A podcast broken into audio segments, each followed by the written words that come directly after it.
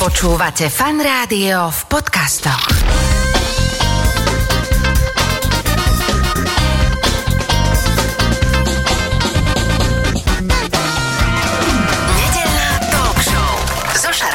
Počúvate fan rádio, nedelnú talk show. Už v tejto chvíli sa rozprávam s Janom Riapošom, najúspešnejším slovenským paralympijským športovcom. Janko, ahoj. Príjemný, požehnaný nedelný deň prajem verím tomu, že okrem tej oddychovej nedely sa poslucháči fan rádia dozvedia niečo aj o slovenskom paralympizme a obližiacej sa paralympiáde v Tokiu. No ja som si musel tvoju funkciu normálne tak napísať na papier, lebo to je strašne dlhé. Predseda Slovenského paralympijského výboru a, a zároveň si a, šéf Slovenského zväzu telesne postihnutých športovcov. To sú keby dve funkcie, ktoré sú vlúčené do jednej. Áno, som sa stal v roku 2002 predsedom Slovenského zväzu telesne postihnutých športovcov a následne na valnom zhromaždení v roku 2003 ma zvolili za predsedu Slovenského paralympijského výboru a túto funkciu vykonávam do dnes. Titul, funkcie máme rozlúknuté, ale čo je ešte väčšia vec pre mňa, že ty si zároveň najúspešnejší paralympionik v rámci tých letných športov, lebo robiť to všetko, ja len kým som tu prešiel po tej vašej chodbe a koľko tu je kancelárie, koľko máte teraz práce tesne pred tým Tokiom, že to je úplne šialené, ale do toho ty si teda ešte aj úspešný športovec. K tomu sa všetkému dostaneme, to máme normálne tak, tak že pripravené, aby ste to už to bola taká uh, ochutnávka toho, o čom sa budeme rozprávať. Ale mňa ti normálne zaujíma má to, lebo my sme sa stretli pred pár týždňami na otváraní uh, Olympijského festivalu v. Tak, a ty si tam veľmi krásne rozprával o tej histórii uh, toho paralympizmu. A tak by som to fakt chcel približiť poslucháčom, že kam to až siaha?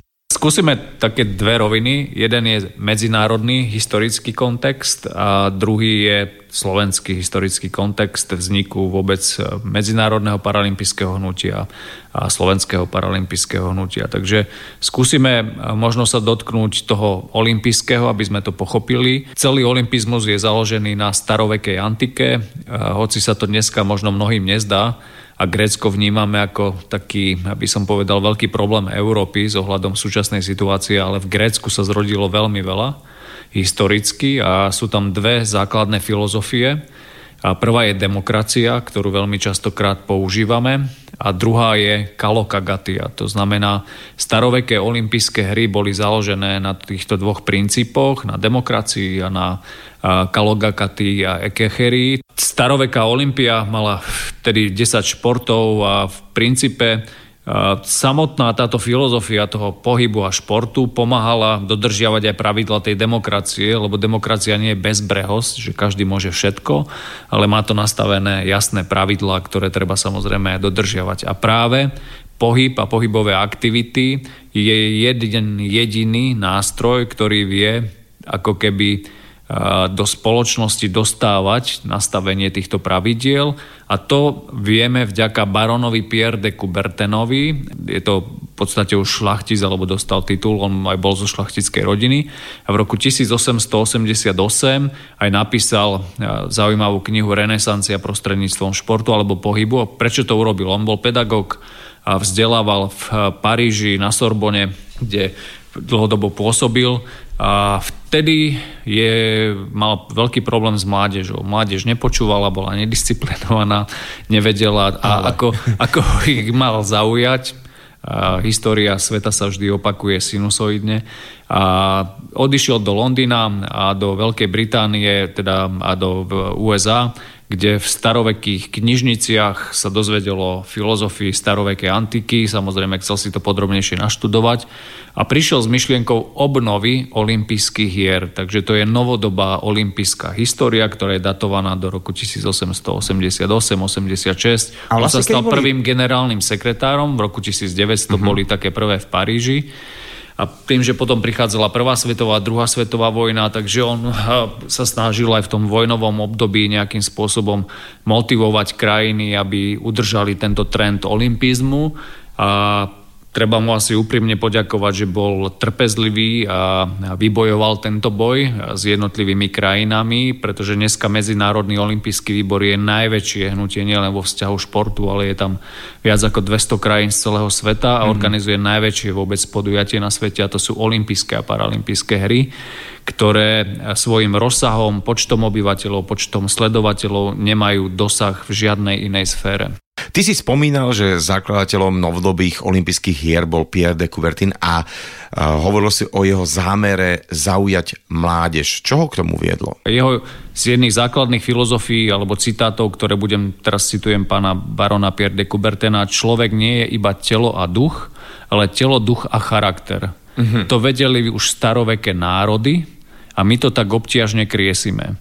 Ak to prenesiem dneska na Slovensko, čo chýba Slovensku za 30 rokov? Charakter. Slovensko nemá svoju víziu, nemá svoj program a nemá charakter. My nevieme. Raz chceme byť na západ, raz chceme byť na východ, raz chceme byť na sever, raz chceme byť na juh. Nevieme, či chceme mať olympijských výťazov a paralympijských, alebo chceme mať viacej zdravotníctvo. Že to je presne, Slovensku chýba charakter a on v podstate tvrdí, že ako sa to dá dosiahnuť, to je zvýšením telesných a pohybových aktivít. To nie je len štátna športová reprezentácia a zbierať medaily, ale to je správne nastavenie práve na filozofii Kaloka Gatie, to znamená harmonického rozvoja osobnosti tela a ducha.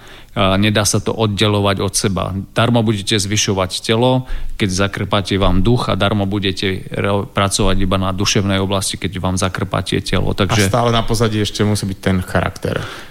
To sa dá práve týmto dosiahnuť. Tak. Pohybovými aktivitami. Vrátim sa tým prvým olympijským hrám. Máš nejaké také, že dáta, alebo zistujem, že ty asi čokoľvek sa opýtam, tak budeš vedieť, že koľko krajín, respektíve aké športy tam boli? Že dá sa to takto porovnať? Tie začiatky boli naozaj opatrné. To sú desiatky krajín, skôr do 10 krajín alebo do 11, ktoré tie prvé hry, a keď si historicky pozriete na webe, tak tie zábery sú naozaj, že to bolo vonku za rôzneho počasia, skok do výšky, sa dopadalo do piesku áno, a tak ďalej. Áno, to, že to, to, to také tie podmienky, ako keď si pozriete u nás zábery z činnosti Sokola zo 60 rokov, alebo aj, čiže treba si uvedomiť, že bola hospodárska kríza, vojnové konflikty, ten svet bojoval s dôležitejšími vecami na to obdobie a príde tam nejaký človek, ktorý im povie, že usporiadajme, usporiadajme olympijské hry, tak eh, v tom čase asi tých priaznivcov nebolo veľmi veľa na to, aby sa to podarilo. Bol trpezlivý, on bol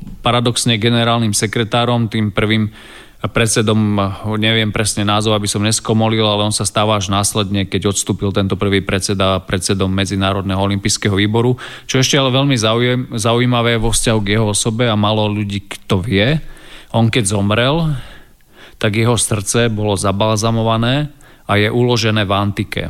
A to znamená v Grécku, kde vznikli, kde sa konali tieto staroveké hry, tak on má svoj pomník a to jeho srdce, skutočne z jeho tela, je uložené tým, že bol v podstate celý svoj život naplnený touto filozofiou, tak je uložené v Grécku v podstate a jeho, teli, jeho telo a zostatky sú vo Francúzsku. No na jednej strane mi to znie až trošku morbidne, keď sa ale na to pozrieme ako zámer, že si niekto chcel úctiť takto zakladateľa myšlienky novodobých olympijských hier. Asi je to OK so šéfom Slovenského paralympijského výboru Jánom Riapošom sa rozprávam o histórii novodobých olympijských hier. Tie sa teda od počiatku konajú každé 4 roky? Áno, tedy to bolo tak, že aj zimné aj letné sa konali v jeden rok. Áno, čo to bolo vlastne, nedávno, keď sa to tak zoberme. Do 82.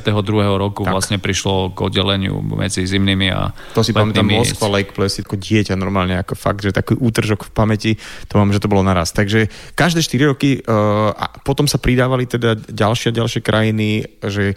Tak rozraslo to do 200 krajín, takže dneska to hnutie naozaj naberalo na obrátkach, športy sa pridávali a pravidla sa nastavovali, takže asi ten najväčší rozmach môžeme datovať k osobe Juana Antonio Samaranča, ktorý bol taký asi najznámejší predsedom dlhodobým paralympijského olympijského výboru, ktorý asi za jeho éry ten olympizmus sa rozrastol do súčasných rozmerov. Mm-hmm. A kedy prišli také tie veci, že olympijské kruhy, uh, vlajka, ten oheň, to bolo stále? To sa postupne ako keby budovalo, mm-hmm. aj, čiže nebolo to tak, že jedného dňa si sadli a povedali, takže... Dajme nejaké symboly. Tak, jak Medzinárodný olimpijský, tak aj Paralympijský výbor má chránenú symboliku, ktorá je jednou z najdrahších značiek, že olympijské kruhy sú najdrahšie značka v podstate, alebo patria k najdrahším značkám marketingovým. Na ich použitie potrebujete veľmi zložitú procedúru, pokiaľ to chcete využívať obchodne aj marketingovo.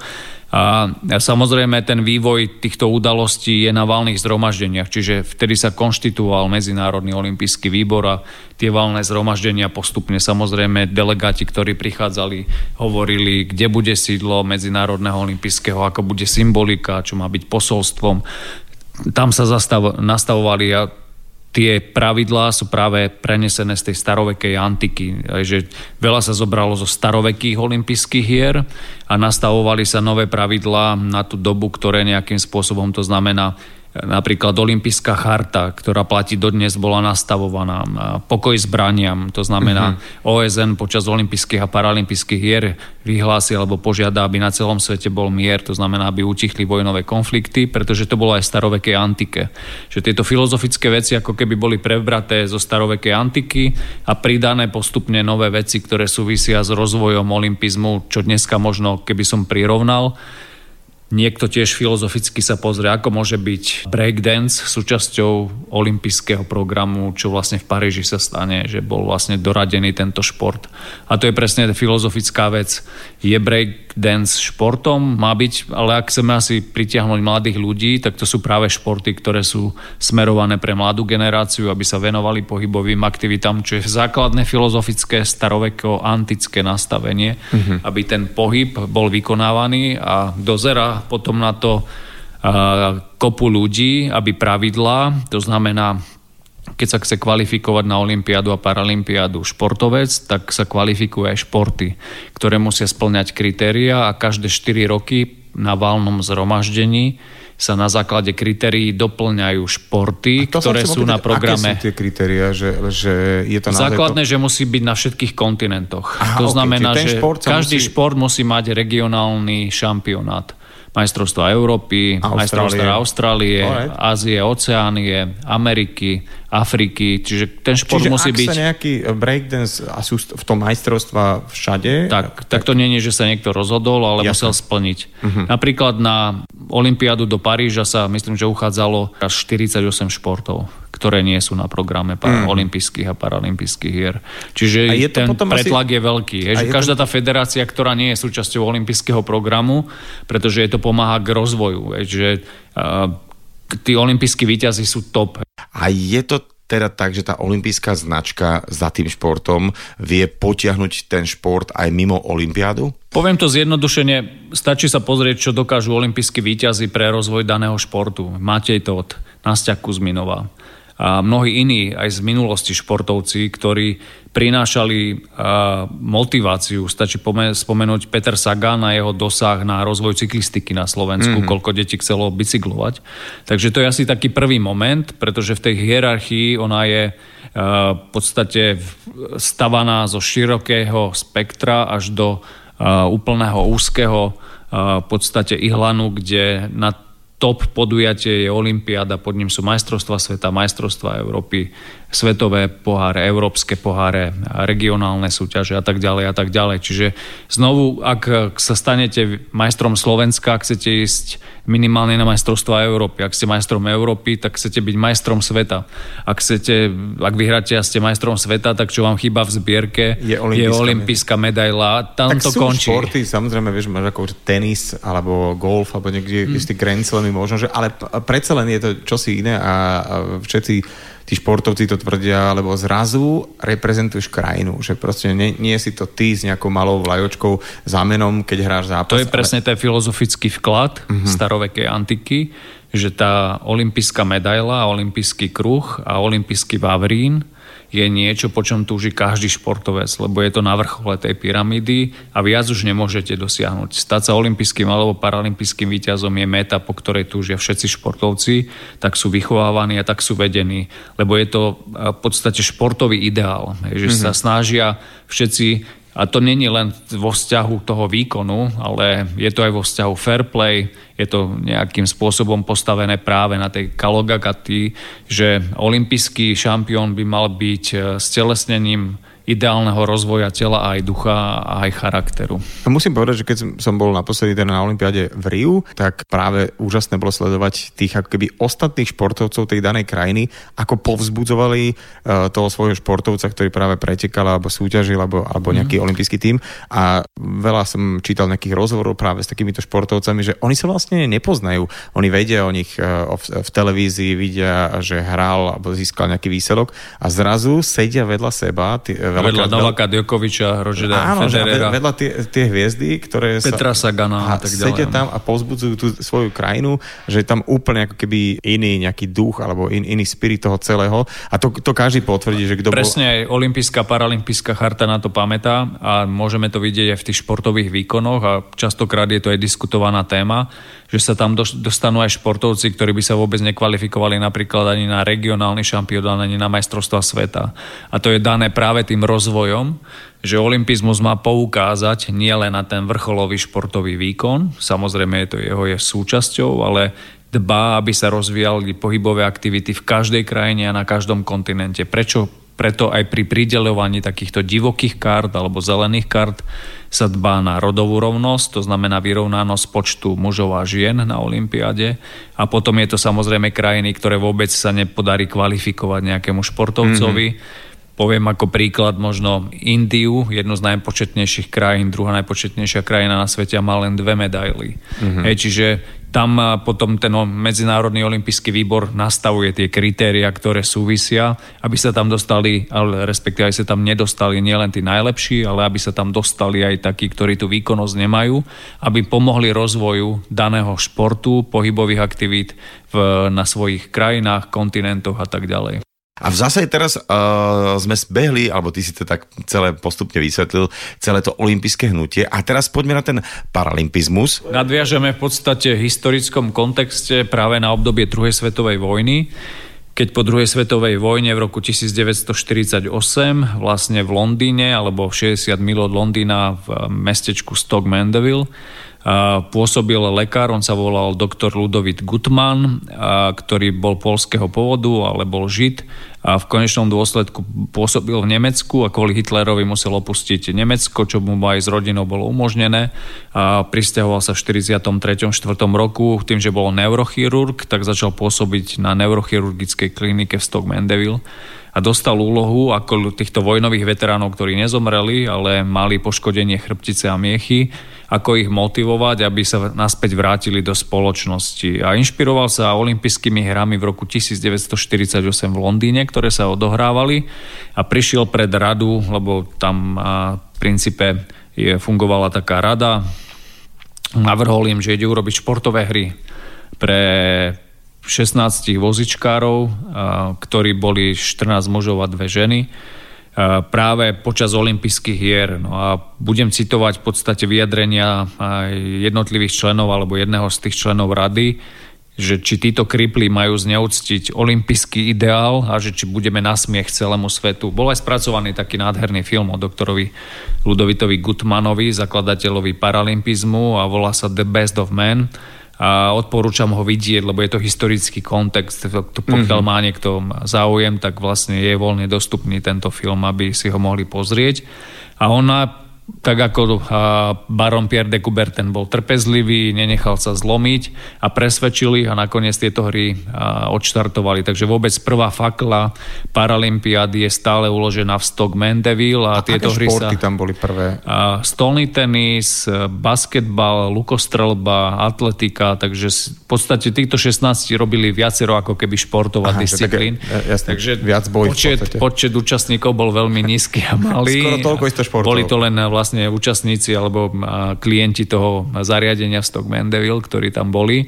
Ale čo je dôležité v tom, by som povedal, nielen športovom, ale aj sociálnom kontexte povedať, je, že on bol zakladateľom vzniku spinálnych jednotiek. Spinálne jednotky v Európe ich je 60, 60, bohužiaľ na Slovensku nemáme ani jednu, to iba fakt. v Čechách sú štyri. A snažíme sa práve otvoriť túto tému, aby aj Slovensko malo spinálne jednotky. To je starostlivosť o spinálneho pacienta, znamená, že to sú všetci ľudia, ktorí majú poškodenú chrbticu a miechu. Mhm. A v konečnom dôsledku ten zásah do života je obrovský, nakoľko sa viete pohybovať len prostredníctvom svojho vozíka, záleží od výšky vášho znevýhodnenia, môžete mať aj napadnuté plúca, ale to neznamená, že by ten život mal končiť. Takže tá spinálna jednotka zabezpečuje komplexnú starostlivosť zo spinálneho pacienta. Je to ucelený systém, ktorý sa snažíme na Slovensku. Takže on je zakladateľom aj tohto spinálneho centra a metodiky, ktorá sa má využívať, ale aj zakladateľom prvých športových hier, ktoré boli základom pre vznik medzinárodného. Takže Ludvika Gottmana môžeme jednoducho považovať za otca Paralympiády, ale ako sa mu podarilo pretlačiť tieto jeho myšlienky a nápady do celého sveta? Tým, že bol lekár a medzinárodný a uznávaný, mal výborné kontakty, tak začal kontaktovať jednotlivé kontinenty, krajiny, ktoré mali vojnových veteránov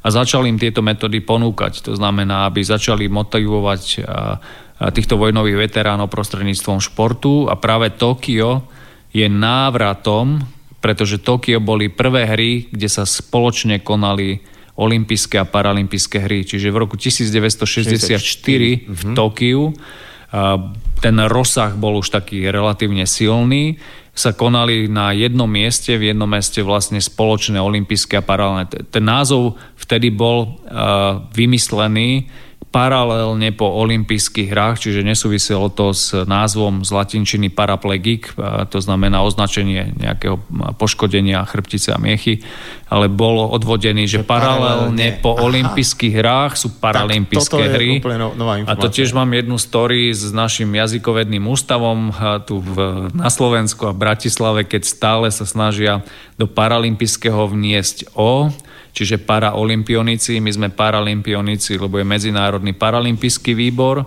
A ako som povedal, olympijská značka je najdrahšia na svete aj v kombinácii, čiže olympizmus nedovoloval v tom čase používať akúkoľvek kombináciu, preto vznikol Medzinárodný paralympijský výbor práve z tohto názvu, paralelne po olympijských hrách sa konajú paralympijské hry. Uh, začali no. sa ako keby pridávať jednotlivé ďalšie znevýhodnenia, čiže nebolo to už len o osobách, ktoré sú uh, poškodené vo vzťahu chrbtice a miechy, ale boli tam amputovaní, boli tam mentálne znevýhodnení, nevidiaci mm-hmm. a mhm. začal dávať dokopy tieto organizácie, ktoré pochopili, že len spoločnými silami budú vedieť konkurovať olympijským hrám a postupnými takými multišportovými podujatiami sa podarí ako keby postupne približovať a, a tým, že tá medaila uh, olimpijská, ale aj paralympická má takúto hodnotu, tým pádom presne ako si povedal, že koľko zrazu cyklistov, koľko uh, strelcov, atletov vždy vzniká hneď po úspechu. Takže vlastne keď uh, má tá, ktorá krajina úspešný paralympijský tým, takže aj preto tých telesne postihnutých športovcov je to veľká vec. Určite je to silný nástroj motivácie. Mm-hmm. Dneska štatistika VHO hovorí, a ešte sa asi k tomu dostaneme, lebo práve počas Tokia bude spustená kampaň VD15. VHO ako svetová organizácia, hlavne teraz známa kvôli covidu a vyhláseniam, ktoré robia, reguluje stav zdravotná, zdravotnej populácie na celom svete. Uh, upresnila svoje štatistiky, niekedy hovorila o tom, že 12,5% ľudí na svete trpí s nejakým znevýhodnením. Dneska je to až 15%. Čo je šialené číslo, keď si to predstavíš. Akože na... Len na Slovensku. Uh-huh, uh-huh. Čiže len na Slovensku máme viac ako 700 tisíc ľudí, ktorí majú nejaké zdravotné obmedzenia, znevýhodnenie, telesné, zrakovo, mentálne, sluchové, uh-huh. akékoľvek. A práve počas paralympijských hier v Tokiu začína Medzinárodný paralympijský výbor ako iniciátor s podporou OSN, UNESCO, Európskej únie veľkých nadnárodných spoločností a všetkých krajín spúšťa kampaň VD15, ktorá má upozorniť jednotlivých zástupcov krajín, aby vytvárali podmienky pre ľudí so zdravotným znevýhodnením, lebo je to zložité a komplikované. A práve paralympionici sú tí pozitívni motivátori týchto ideálov a myšlienok a práve v Tokiu táto kampaň začína. Ty si, okrem toho, že máš tieto všetky funkcie, si zároveň najúspešnejší slovenský paralympionik, ale nebol si na uh, svoj vozík odkázaný od mala. Od roku 93, keď vznikla Slovenská republika, sa aj paralelne vyvíja môj príbeh, lebo v 93. som mal auto nehodu, dostal som mikrospánok za volantom a, a v podstate strižná sila pri náraze, vtedy neboli airbagy, mi prerušila chrbticu a miechu na úrovni 5. krčného stavca, čiže mám veľmi vysoké poškodenie chrbtice a miechy.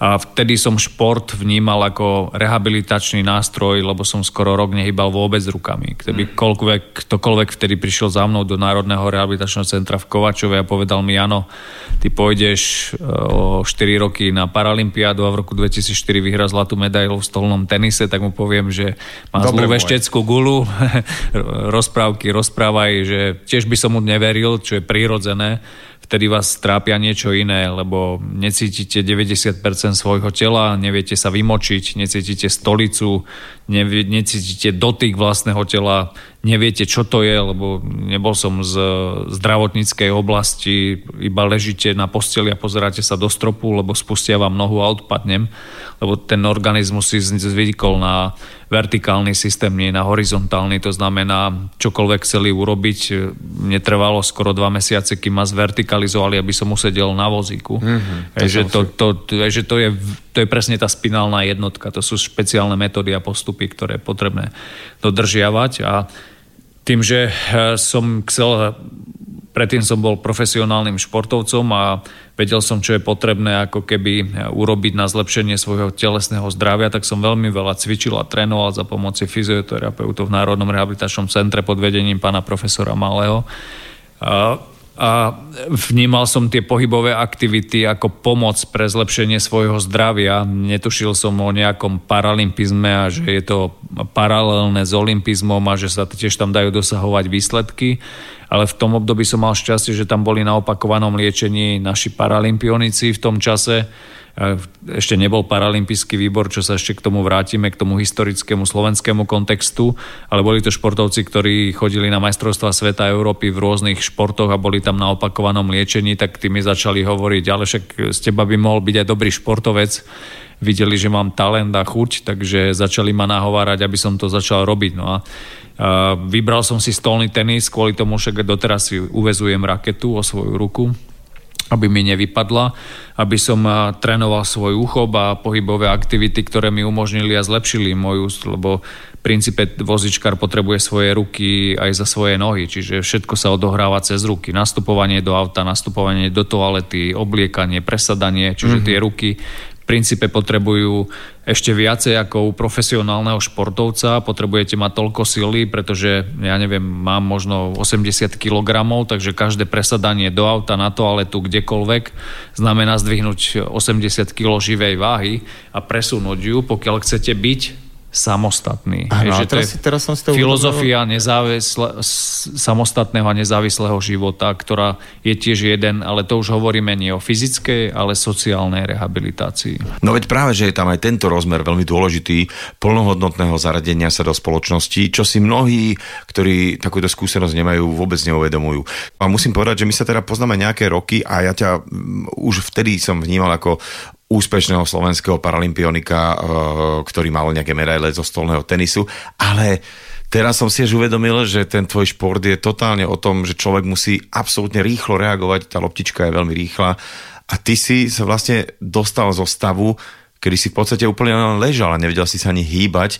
A teraz vyhrávaš súťažiach, to je, to je veľké. Tie prvé tréningy, keď som, ja neviem, za hodinu dokázal 7 krát prehodiť tú loptičku a vôbec ju trafiť, hej, že, že to pripraviť tú ruku, aby som vôbec prehodil na druhú stranu, tak som bol šťastný, že sa mi to 7 krát za hodinu podarilo a porovnávať to dneska s tým profesionálnym stolným mm-hmm. tenisom je neporovnateľné, že to je skôr ten sociálny a rehabilitačný šport s tým profesionálnym paralympijským nemá absolútne nič spoločné, ale tam sú tie začiatky poďme na ten uh, slovenský paralympijský výbor. Ty si hovoril, že to tiež má nejakú takú svoju históriu. E, musíme sa vrátiť e, v tom historickom kontexte roku 89, keď dochádza k zmene systému fungovania Československa, to znamená nežná revolúcia. Rozhodli sme sa, že ideme budovať demokraciu, ktorá práve vzniká v Grécku, ktorá je postavená na určitých pravidlách Následne vzniká Slovenská republika 93, to znamená, čo znamenajú tie 4 roky. 89, zmena systému, že dovtedy šport bol politická záležitosť, bojujeme proti západu, že bol tu nejaký systém, ktorý bol ale cieľene vytvorený na to, že ideme bojovať proti politicky západu a Niektoré veci sa nerobili, že úplne v poriadku, s ohľadom dopingových pravidel a tak ďalej. Sú rôzne dokumenty k tomu. Ale ďalšia záležitosť, a sami si to už aj spomenul, rok 80, Moskva, keď bolo obmedzené prístup amerických športovcov do a opačne a, a Los Angeles, LA, ktoré, čiže to boli politické zásahy do športu, čo nebolo dobré a vyvrcholilo to nežnou revolúciou a zmenou celkového fungovania aj vnímania športu. V roku 89 nikto neriešil nejaký šport, ale nejaké iné dôležitejšie veci a až prišlo k rozdeleniu republiky. Takže ten systém ako keby postupne sa strácal a dochádzalo k rozdeleniu inštitúcií, pretože Československo malo svoj Československý olimpijský výbor, a to znamená, sa zase zrazu sa rozdelil na slovenský a český olimpijský výbor. Ale Medzinárodný paralympijský výbor v tom historickom kontexte vzniká až v roku 1989. Čiže práve v období Nežnej revolúcie v západnom Nemecku, v tom čase v Bone, bol založený Medzinárodný paralympijský výbor v septembri tesne pred Nežnou revolúciou, kde podpísali základnú deklaráciu a konštituovalo sa valné zhromaždenie, ktoré sa postavilo na nejakých princípoch a prvé spoločné hry Medzinárodného olympijského a paralympijského boli v Barcelone v roku 1992.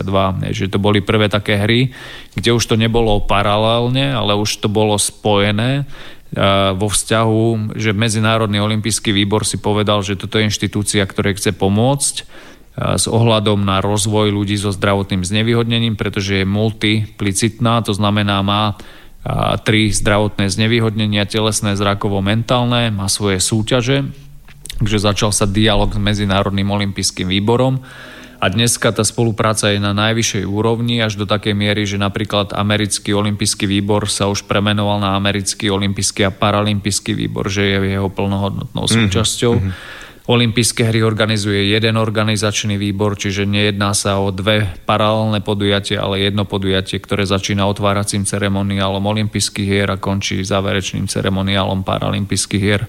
Od Paríža máme spoločné logo, a odhadujem, že aj na medzinárodnej úrovni po roku 2032 po Brisbane príde k zlúčeniu aj na medzinárodnej, čiže bude to pravdepodobne Medzinárodný olimpijský a paralympijský výbor aj z medzinárodného hľadiska. Za pár dní začínajú paralympijské hry v Tokiu. Ty si v podstate taká hovoriaca encyklopédia, musím hovoriť v rámci všetko, všetkého toho olympijského a paralympijského hnutia. Už sme prebrali tú medzinárodnú históriu a aká je história a paralympizmu u nás na Slovensku?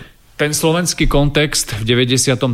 vlastne nebolo čo rozdeľovať, lebo nebol na území Československa Československý paralympijský výbor, tým, že nebol založený, tak Slovensko začalo zastupovať v Medzinárodnom paralympijskom výbore práve už spomínaný Slovenský zväz telesne postihnutých športovcov, takže prvá účasť na zimných paralympijských hrách v Lillehammeri, kde bol dokonca aj pán prezident Kováč, lebo to bola taká, taká veľká vec, bola, bola pod záštitou Slovenského zväzu telesne postihnutých športovcov, ktorý zastupoval Slovensko aj v Medzinárodnom paralympijskom výbore a začalo sa konštituovať pod vedením prvej predsedničky pani Hankovej vlastne e, koordinačný výbor, na ktorom boli telesne, zrakovo, mentálne, ale aj sluchovo znevýhodnení športovci a založili v januári 1995 Slovenský paralympijský výbor, takže minulý rok sme mali 25.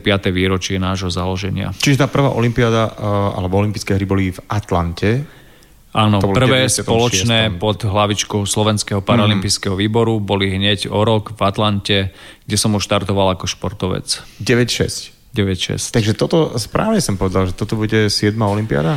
Moja 7. áno, Paralympiáda v Rade. A v Rade tým, ale vždy tam ideš normálne ako nominovaný človek, ktorý sa... Uh, ako športovec. Ako športovec. Musím sa tam kvalifikovať. kvalifikovať že, veď, nie, že tam vieme to posielať. Nejde, a... Nominujem sa, to, to nejde. To je, ako to... predseda sa nominujem na paralympijské hry. A tak zároveň máš teda si pečát. najviac medailí uh, z paralympijských hier, to, to je akože úctyhodné. V podstate ako v rámci letných, potom máme ešte Heňu v rámci Farkašov, zimných, áno, áno, v rámci zimných športov. športov fantastickú, ale tak ruku na srdce, ona má tých disciplín viacej ako, ako ty v rámci... Štartuje v piatich na jedných paralympijských. Ale ú, úžasne, tak ak si spomenieme na Soči, kde si teda uh, už bol teda ako... Predseda. Predseda, tak, tak, tak si povedzme, že Slovensko 7. miesto uh, 11 medailí, to je akože úžasný akože úspech. Tak Slovensko je zimnou krajinou a vlastne do Vancouveru 2010 sme nemali zlatú medailu zo zimných paralympijských hier.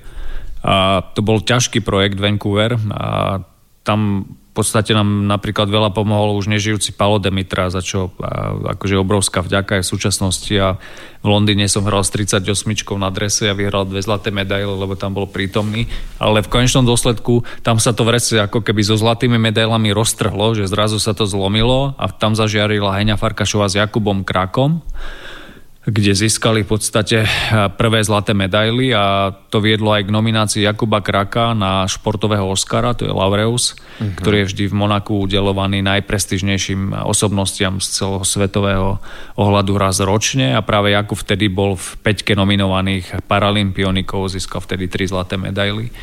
A vlastne skončil v podstate, myslím, že na treťom mieste vyhlasuje sa iba víťaz viac menej v tej, v tej, k tomu je veľká porota, podobne ako Oscar, že je to športový Oscar.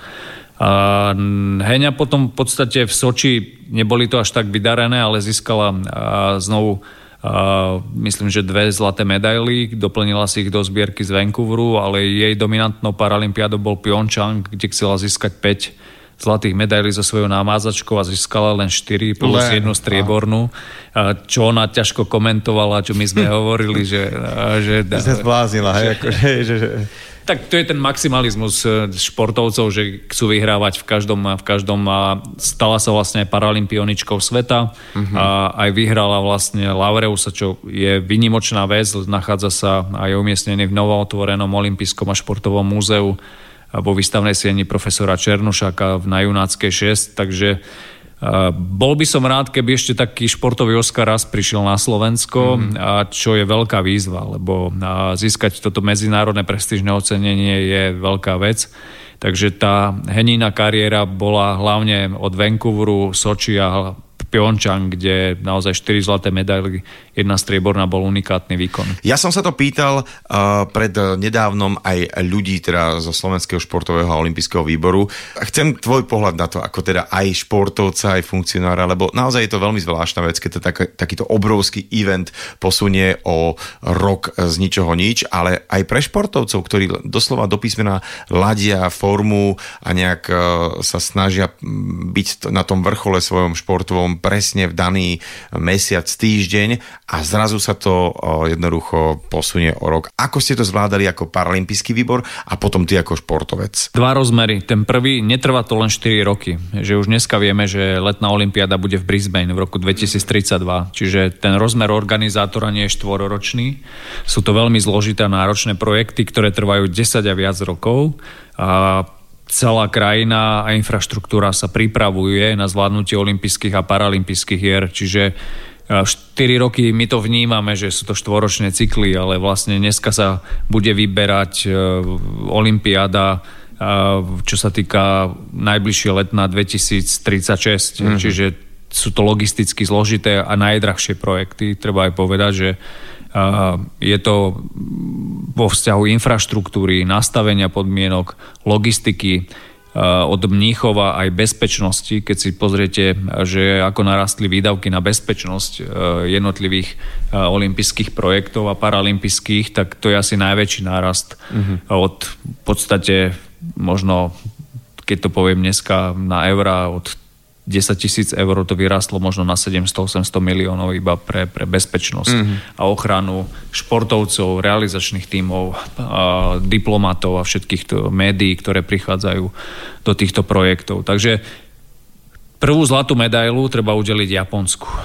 Že, že, že nezložili v covidovej situácii celý ten projekt a mohli povedať, viete čo, no, chceme ochrániť našich obyvateľov, situácia je taká, aká je, mm-hmm. je nám to ľúto, ale nevieme to zorganizovať. Takže tu si myslím, že ten, ten duch olympizmu ako keby dosť výrazne pomohol, že je to projekt, kde treba zvážiť s ohľadom, že či áno alebo nie a je veľkým šťastím, že, že, že to bolo pridelené práve v tomto období Japonsku pred x rokmi, pretože osobne si myslím, že žiadna z iných krajín na svete by to veľmi ťažko By to asi odpískali. Ale a bol tam taký tie- ten moment, že myslím, že starosta alebo primátor, ako volajú už neviem, Tokia, tak boli práve voľby a jeden z tých hlavných kandidátov mal vo svojom nejakom takom programe, že zruší, alebo teda, že, že to... Tak to je skôr také politické mm-hmm. vyhlásenie, mm-hmm. nepoznajúc zázemie Hej, ale našťastie teda nevyhral. toho, celého, ale v konečnom dôsledku sa tá verejná mienka už potom prikláňala aj k zrušeniu samotných hier z obavy, že, že ako to celé bude, ale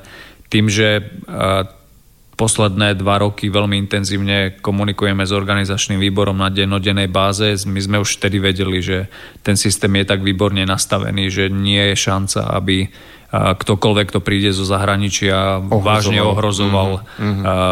obyvateľov Japonska. Skôr naozaj by to mohlo byť opačne, že, že by sa tí ľudia mohli... Nevie sa ani teraz po olympijských hrách, ktoré už skončili o žiadnych dátach alebo nejakých prípadoch, že by... Že Už sú vonku dáta, bolo myslím, že skoro 700 tisíc testov urobených, mm-hmm.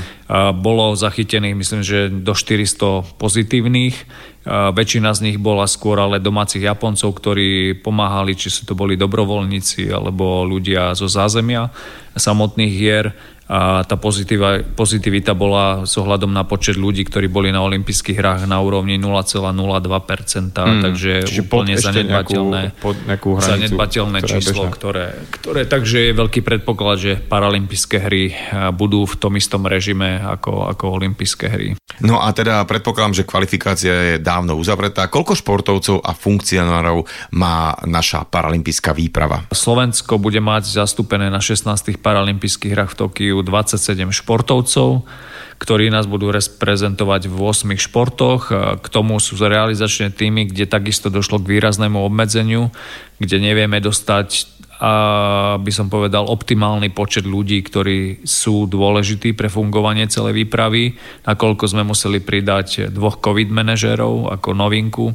pre zvládnutie toho procesu. Máme dvoch lekárov výpravy a ďalšia pre Slovensko je taká vec, že cyklistika je skoro až 200 km od Tokia, čiže ako keby paralelná dedina, ktorá tiež potrebuje svoje fungovanie, kde máme veľké želieska na medailové pozície. Takže to tiež odoberá ako keby z tých akreditačných, čiže uh, nie všetci tam majú dostatok svojho realizačného týmu práve kvôli takýmto obmedzeniam a je to individuálne, tak eh, sme sa snažili to pokryť, aby sme vedeli zabezpečiť bezproblémovú účasť v každom športe, či už je to osobný asistent, niektoré tie najťažšie zdravotné znevýhodnenia, ako sú bočisti, ktoré majú veľmi veľké, potrebujú pre svoje fungovanie osobných asistentov, ale samozrejme potrebujú aj reprezentačného trénera, potrebujú nejakého masera, aj že na celú výpravu na tých 27 športovcov máme len dvoch fyzioterapeutov, viacej mm-hmm. nemáme akreditácia, keď si zoberete rozloženie tých športov, takže v tom meste, ktoré obrovské, keď si zober, že 15 miliónov, to sa len tak hovorí ako údaj, ale keď to človek preráta, je to... Niektoré športy budú cestovať aj 3 hodiny vôbec na športovisko, mm-hmm. 2,5 hodiny, čiže... To je, keby sme si, že ideme do Tatier a to sme, ideme z dediny a, tak, na svoje športovisko. A keď začínate ráno o 7 športovať, mm-hmm. tak stávate ráno o 2, aby ste sa, sa vedeli rozohrať, splniť zase procedúru kontroly, vybavenia, výstroja, kým a sa dostanete... Domov, na ďal, lebo tak. nás čaká, dajme tomu ďalšie kolo. Tak. Kedy začínaš ty ako uh, stolný tenista? Uh, stolný tenis máme 5 športovcov, ktorým sa podarilo, traja sme sa dostali priamo, ja, Maťo Ludrovský a Alenka Kánova na základe kritérií. Potom bol kvalifikačný turnaj, kde sa kvalifikoval Boris Trávniček, naša veľká mladá nádej. To sa teším, lebo bol veľmi nízko na rebríčku a ako sa dostať, bolo práve vyhrať tento kvalifikačný turnaj, čo sa mu podarilo. Mm-hmm. A divokú kartu dostal uh, Peťo Mihálík, uh, nakoľko hrá v tej istej kategórii TT4, aby mohli hrať spolu týmy. Vo väčšine prípadov sa už potom doplňa uh, do tejto tímovej súťaže vlastne hráč, kde postupí jeden, aby sa tá súťaž mohla potom aj tímová odohrať. Stále rozprávaš o iných, pýtam sa teraz teba, že, že kedy začínaš? Ja budem hrať v podstate súťaž jednotlivcov aj tímov. Uh-huh. Tá súťaž jednotlivcov začína hneď po otváracom ceremoniáli 25. augusta. Začína sa skupinovým systémom, čiže ma čakajú dva zápasy v skupine. Ak postupím, tak potom sa ide do KO systému a do rebríčka a to už je lotéria od vylosovania či budú všetci COVID negatívni, čiže ešte Jasne. veľa faktorov. Ešte nemusím ani nastúpiť s ohľadom uh, tých opatrení, ktoré mm. sú, takže berem to tak akože s nadhľadom. Tak ak dobre rátam, tak je to tvoja 7. paralympiáda. Nechcem to nejak zľahčovať, ale a- asi by to viacej zamrzelo ľudí, ktorí sú tam naozaj poprvýkrát a verím, že takýto scenár sa ale neodohrá a všetci naši športovci odštartujú vo svojej disciplíne. Ty teda okrem toho, že ťa čaká súťaž ako športovca, tak uh, ty si aj funkcionár, máš nejaké povinnosti v Japonsku, teda okrem športovania, či už teda v individuálnej aj tej skupinovej uh, súťaži tímov? Mám naplánované stretnutia s viacerými funkcionármi z ohľadom Medzinárodného paralympijského výboru, japonského, korejského, kde máme memorandum o spolupráci Medzinárodného paralympijského výboru, vrátane prezidenta a máme partnerské mesto, s ktorými sme spolupracovali 3 roky, to je mesto Gifu a ten primátor príde v podstate 4. septembra, takže už tam mám dosť nabitý aktivity plán, ktorý sa musí ale dopredu kvôli covidu nahlasovať a riešiť a 5. septembra by som sa mal vrátiť na Slovensko, mm. ak nebudem COVID pozitívny a budem vedieť letieť, lebo keby som bol, tak zostávam 14 dní v karanténe, v Japonsku. No, máš to tam nabité, pretože normálne každý športovec, keď sa len má sústrediť na svoj výkon, na druhej strane možno aspoň budeš mať takú e, vyvetranejšiu hlavu pred tým športom, že, že nebudeš tak príliš napätý v rámci toho. Mne to pomáha, lebo není ten v podstate športový stres taký mm-hmm. silný, lebo som zahltený Ideš si v podstate zahrať. Idem si zahrať a na druhej strane dneska to vnímam, že paralympizmus slovenský nie je profesionálny svojim statusom na Slovensku, ale svojimi výkonmi. To znamená, máme len dvoch profesionálnych športovcov, to je Veronika Vadovičová a Radko Malenovský, ktorí sú zaradení v športovom centre policie u Juraja Minčika, za čo im chcem poďakovať, že pán Kukumberg a teraz aj Juraj Minčik vytvárajú podmienky aj pre našich paralympionikov, ale my všetci ostatní sme v statuse amatéri, čiže pracujeme. Mm-hmm. Čiže pre mňa je to aj taká skúška, že čo všetky musia tí naši paralympionici prechádzať, lebo není Musia jednoduché pracovať, hej, vybrať a dovolenku, alebo teda uživiť také. sa mm-hmm. a vybrať si dovolenku, neplatené voľno. Napríklad Veľký problém máme s navádzačmi u nevidiacich a slabozrakých. Keď si predstavíte, že naši zimní zjazdoví lyžiari sú skoro až 260 dní niekde na ľadovci. A teraz si zoberte, že máte navádzača, ktorý niekde, tak ktorý zamestnávateľ vás uvoľní, že vieš čo, no chod si na 260 dní robiť navádzača a, a ja te budem platiť a nejakým spôsobom potom počkám, mm. keď prídeš. Takže na toto dlhodobo upozorňujeme, keď sa nezmenia trošku podmienky vo vzťahu vytvorenia sociálneho zázemia pre ľudí so zdravotným znevýhodnením a športovcov, tak bude veľmi obťažné udržať trend s profesionálmi v konkurencii, v ktorej sme a v ktorej súťažíme. A potom sa môže zase stať to obdobie spred Vancouvera, že to postupne bude odchádzať. Verím, že to ešte nebude prípad Tokia, verím, že sa to bude celé zlepšovať. Ja sa pozerám na hodiny a, a vyčerpali sme čas na dnešnú talk show, ale v každom prípade všetkým 27 športovcom budeme držať palce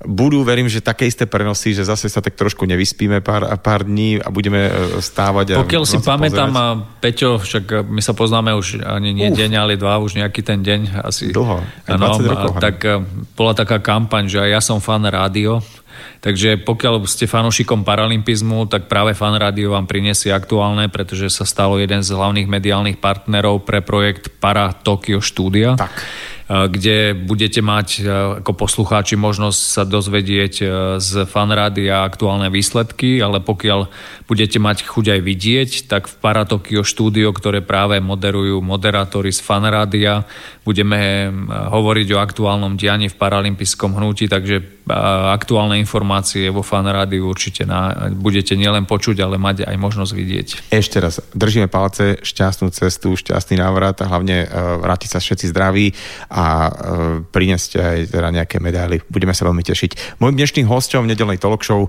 bol Jan Riapoš. Ďakujeme veľmi pekne, požehnanú nedelu prajem, držte sa.